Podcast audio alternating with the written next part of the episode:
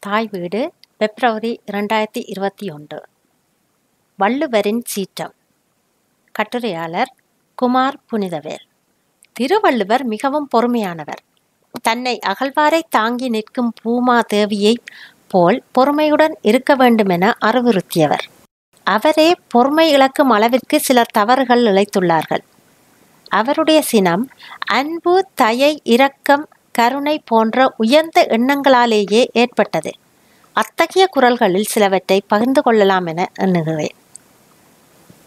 திருவள்ளுவர் கடவுள் நம்பிக்கை நிறைய உள்ள ஒருவர். அவர் எழுதிய திருக்குறளில் முதல் அதிகாரமாக கடவுள் வாழ்த்தை எழுதியுள்ளார். அந்த அதிகாரத்தில் இறைவனின் சிறப்பை வெகுவாக போற்றியுள்ளமை யாவரும் அறிந்ததே. ஆனால் ஒரு சந்தர்ப்பத்தில் வன்மையாக இறைவனை சபிக்கிறார். அவ்வளவு தூரம் கடவுள் கடவுளில் கோபம் கொள்வதற்கான காரணம் வறுமையாகும்.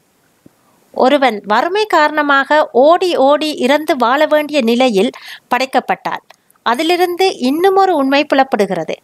பெரும் தொகை பணத்தை வங்கியில் வைத்திருக்கும் கோடானு கோடி பேர் தனக்கு கொடுக்க பெற்றுக்கொண்டு அதற்கு கைமாறாக இறைவன் நலம் புரிகிறான் என்றால் எங்கோ தவறு இருக்கத்தானே வேண்டும்? தன் பிள்ளை பட்டினியில் இருக்க தனக்கு பட்டாடை போடுவதை மகிழ்ச்சியுடன் ஏற்றுக்கொள்ளும் பெற்றோர் கொடியவர் அல்லவா? மேலும் இறந்துண்பதை வெறுக்கும் வள்ளுவர் தனக்கு பால்வார்க்கும் பசுவிற்காக. மேலும் இறந்துண்பதை வெறுக்கும் வள்ளுவர் தனக்கு பால்வார்க்கும் பசுவிற்காகவாக இருந்தாலும் இறந்து தண்ணீர் பருவது நாவிற்கு இழிவானது என தெரிவிக்கிறார். ஆவிற்கு நீரென்று இறப்பினும் நாவிக்கு இரவின் இழிவந்ததில் குரல் ஆயிரத்தி அறுபத்தி ஆறு.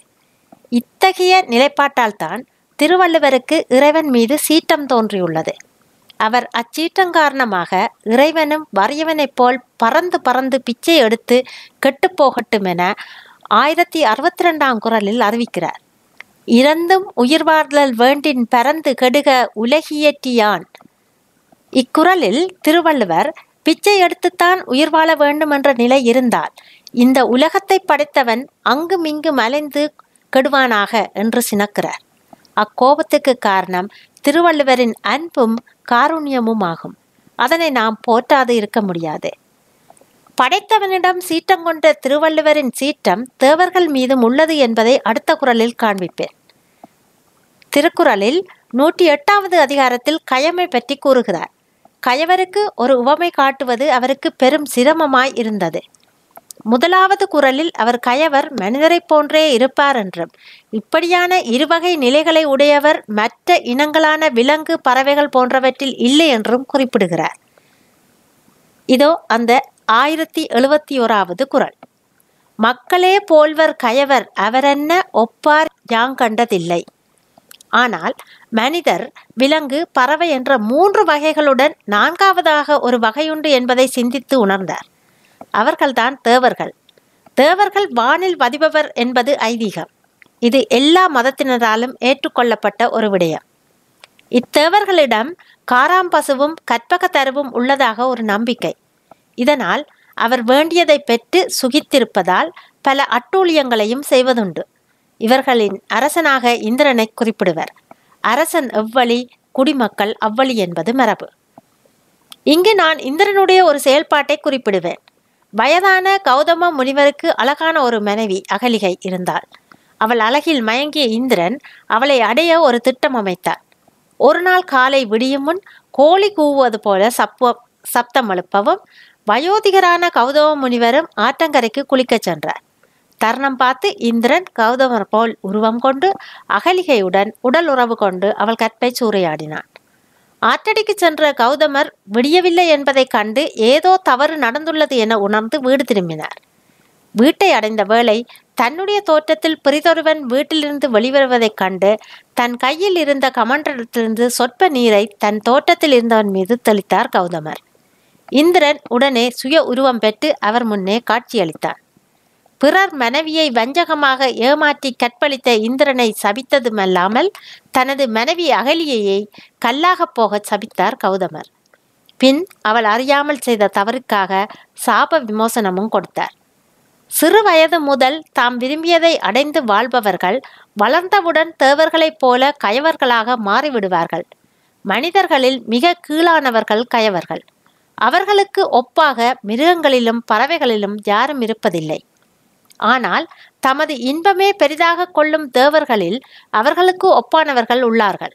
அவர்கள் மேல் உள்ள சீற்றத்தால் தனது ஆயிரத்தி எழுபத்தி மூன்றாவது குரலாக தேவர் அனைவர் கயவர் அவரும் தாம் மேவன செய்தொழுகலான் இக்குறளில் புராணங்களில் வரும் தேவர்களைப் போல மனம் விரும்பியதையெல்லாம் பிறர் துன்பம் நோக்காது செய்யக்கூடியவர்கள் கயவர்கள் என்பதால் இருவரையும் ஒப்பிடலாம் என்கிறார் திருவள்ளுவர். முப்பத்தி ஒன்பதாவது அதிகாரத்தில் இறைவன் தேவர்களை அடுத்து அரசர்கள் உள்ளார்கள். அரசின் மீது ஏற்பட்ட சீற்றத்தை அடுத்து கவனிப்போம். நல்ல மன்னர்களை பற்றி குறிப்பிடுகையில் அவர்களை இறைவனுக்கே ஒப்பிட்டுள்ளார் வள்ளுவர். இதே அது பற்றி வள்ளுவர் கூறிய குரல். முறை செய்து காப்பாற்றும் மன்னவன் மக்கட்கு இறையென்று வைக்கப்படும் குரல் முன்னூற்றி எண்பத்தி எட்டு.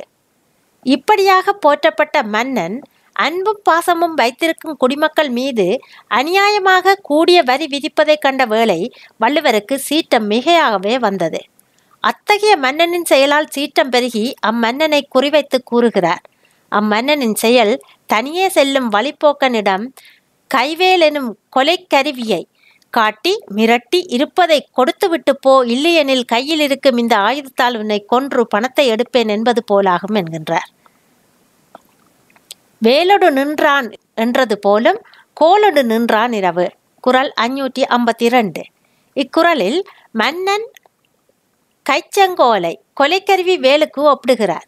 ஆட்சிக்கோல் ஏந்தி இருப்பவர்கள் தமது குடிமக்களிடம் அதிகாரத்தை காட்டி பொருளை பறிப்பது வேலேந்திய கொள்ளைக்காரனின் மிரட்டலை போன்றது என்று சீற்றங்கொண்டு சொல்கிறார்.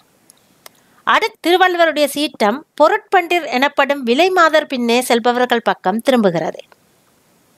விலை மாதர் அனுபவிக்கும் வேதனை அவமானம் அனைத்தையும் நோக்கி ஏற்பட்ட இரக்கமும் கருணையும் அவர் சீற்றத்தை சமூகத்தில் திரியும் விபச்சாரத்தில் ஈடுபட்டு மகிழ்ச்சியை அனுபவிக்கும் ஆண்கள் பக்கம் திரும்புகிறது. ஒரு பெண் விபச்சாரத்தில் ஈடுபடுவது இன்பந்தேடி அல்ல. அவள் பொருளாதார தாக்கத்தினாலும் வறுமையின் வேதனையாலும் தன் உணர்வுகளை அழித்துத்தான் அவ்வாறு செயற்படுவாள் என்பதை உணர்ந்து உணர்வுகள் இல்லா அந்த விலை மாதினை பிணத்துக்கு ஒப்பிடுகிறார் திருவள்ளுவர். பிணங்களுக்கும் உணர்வு இல்லை தானே என்ற சீற்றத்துடன் தொள்ளாயிரத்தி பதிமூன்றாவது குரலை எழுதியுள்ளார் திருவள்ளுவர். பெருட்பண்டிற் பெய்மை முயக்கம் இருட்டறையில் ஏதில் பிணந்தளியி அற்று. குரல் தொள்ளாயிரத்தி பதிமூன்று. அதாவது ஒரு விலை மாதுடன் உடலுறவு வைப்பது இருள் சூழ்ந்த பிணச்சாலையில் ஒரு பிணத்துடன் உடல் உறவு வைப்பதற்கு சமம் என்று சீற்றத்துடன் கூறுகிறார். இவரது சீற்றமிக்க குரல்களை கவனித்தால் அச்சினத்துக்கு அத்திபாரம் அவருடைய அன்பும் காருண்யமும் இரக்க குணமும் என்பது புலப்படும். அவர் பிச்சை எடுத்து வாழும் வறியவர் மேல் ஏற்பட்ட கருணையால் வரி பழுவால் வாடி நிற்கும் குடிமக்கள் மேல் ஏற்பட்ட இரக்கத்தால் வாழ்வதற்கு வழியில்லாது தனது உடலையே ஒருவர் காமப்பசிக்கு இரையாக கொடுத்து வாழாமல் துடிக்கும் தாய்க்குலத்தின் மீது ஏற்பட்ட பாசத்தால் சீற்றம் கொண்டுள்ளார். அவரது சீட்ட அணுகுமுறைக்கு கயவர்களை பற்றிய அதிகாரத்தில் தக்க விளக்கம் கொடுத்துள்ளார். நான் இளையவனாக இருக்கும் காலத்தில் வீதியில் மாட்டு வண்டிகளை அதிகம் காணலாம். அவ்வண்டியில் பூட்டிய எருதுகளில் சில ஹராய் ஹராய் என்று சப்தம் செய்வதால் விரைவாக ஓடத் தொடங்கும். இன்னும் சில அவற்றின் வால் தோன்றும் இடத்தில் தொட்டாலே நடையை திருத்தப்படுத்தும். இன்னும் சில நல்ல தடியால் இரண்டு விளாசல் கொடுத்தால் தான் நடக்கத் தொடங்கும். மனிதர்களில் இந்த எருதுகள் போல் பல வகைப்பட்டவர்கள் உள்ளார்கள். சிலர் அன்பாக சொன்னாலே தம்மை திருத்திக் கொள்வார்கள்.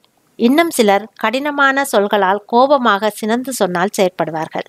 முன்னேவர் சான்றோர் பின்னேவர் கயவர்.